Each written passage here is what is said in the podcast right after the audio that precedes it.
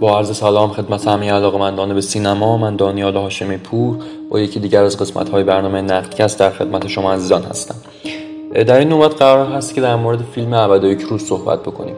فیلمی که خب توی جشنواره سال 94 بسیار خوش درخشید و به عنوان اولین فیلم سعید روستایی تونست که هم هواداران زیادی رو برای خودش کسب بکنه هم جوایز اون سال جشنواره فجر رو تعدادی رو از آن خودش کنه و خیلی مناقشات دیگری هم برانگیخت. الان که چند سال از اکران فیلم عباده یک روز میگذره خیلی بهتر می‌تونیم این مسئله رو بررسی کنیم که فیلم مشکلات زیادی داره. یعنی در بحث فیلم نامه فیلم کاملا لنگ می‌زنه. با اینکه جایزه بهترین فیلم نامه رو هم برد اما از شخصیت پردازی گرفته تا روابط علت و معلولیگاهی اینها در بعضی جا مشکل داره. با این وجود من از این منظر نمی‌خوام بررسی بکنم و دوست دارم فیلم رو از یک نگاه دیگه ای ببینم. از این نگاه که ابدای کروز در روند سینمایی ایران چه تأثیری گذاشت؟ یعنی دوران پس ابدای کروز در سینمای ما چه فرقی با زمانی داشت که این فیلم ساخته نشده بود؟ فیلم های اجتماعی همیشه یکی از گونه های محبوب سینمای ما بودن و خیلی از فیلم های این شکلی هم زیاد ساخته شده بود. ولی شاید ابدای کروزی که از نمونه های اولیه جدی بود که واقعیت رو به صورت اوریان به شکلی کاملا بیپرده فیلمسازش به تصویر می‌کشید. و این مسئله روی جریان سینمای ایران خیلی تاثیر گذاشت و شاید تبدیل به یک شبه جنبش شده در این چند سال اخیر. سینمای خیابانی خب در سرتاسر سر جهان یکی از گونه های محبوب هست. در تاریخ سینما هم که شما سیر رو چک می‌کنید ببینید که ممکنه یک موقعی خیلی bold شده باشه. مثلا در دهه 20 آلمان سینمای اکسپرسیونیسم خب شکل مسلط سینما در اون کشور بود و در کنارش فیلم های Kammerspiel هم وجود داشت فیلم های مثلا مورناو. و از دل این دو نوع سینما یعنی سینمای اکسپرسیونیست و سینمای Kammerspiel یا همون مجلسی یک نوع سینما به نام سینمای خیابانی یا رئالیسم خیابانی متولد میشه که دیگه عمده فیلم های مهمش رو مثلا در فیلم های پاپست ما می‌بینیم.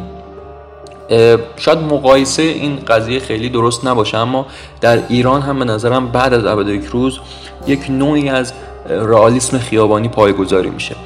ما بعد از دوران ابد روز هست که مثلا در جشنواره 36 با فیلمی مثل مغزهای کوچک زنگ زده روبرو میشیم.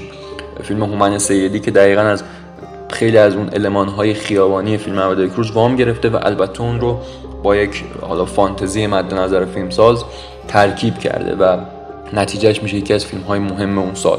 که شاید البته از لحاظ ساختاری به نظر من از ابدای کروز فیلم بهتریه. یا خود سعید روستایی در متری شیشونیم دوباره همین کار رو می‌کنه. در جشنواره امسال ما یکی از فیلم های نمونه این قضیه رو داریم فیلم شنای پروانه محمد کارت که دقیقا از همون علمان سینمای سعید روستایی وام می‌گیره منتها اصطلاحا دوز مستند بودنش رو یکم زیادتر می‌کنه. حالا به دلیل اون خواستگاه و پیشینه محمد کارت در سینمای مستند ما یک مقدار اون ویژگی های مستند رو در این فیلم بیشتر می‌بینیم. ولی با این حال تمام این فیلم ها در یک پکیج قرار می‌گیرن که هدف نهاییشون عمدتا به تصویر کشیدن یک جغرافی هست. یک جغرافیایی از جنوب شهر. از جنوب شهر نحوه اون زندگی بحث های مواد مخدر خلاف هایی که در اونجا رایجه و مناسبات برخورد این آدم ها با هم. حالا یک موقع مثلا در سینمای سعید روستایی در بستر حالا خلافکارهای خورده پا این مسئله ایام میشه این مناسبات ها یک موقع مثلا در فیلم هایی مثل مغزای کوچک زنگ زده نزدیک به سینمای ژانر میشه و این مناسبات بین گانگسترها به تصویر کشیده میشه.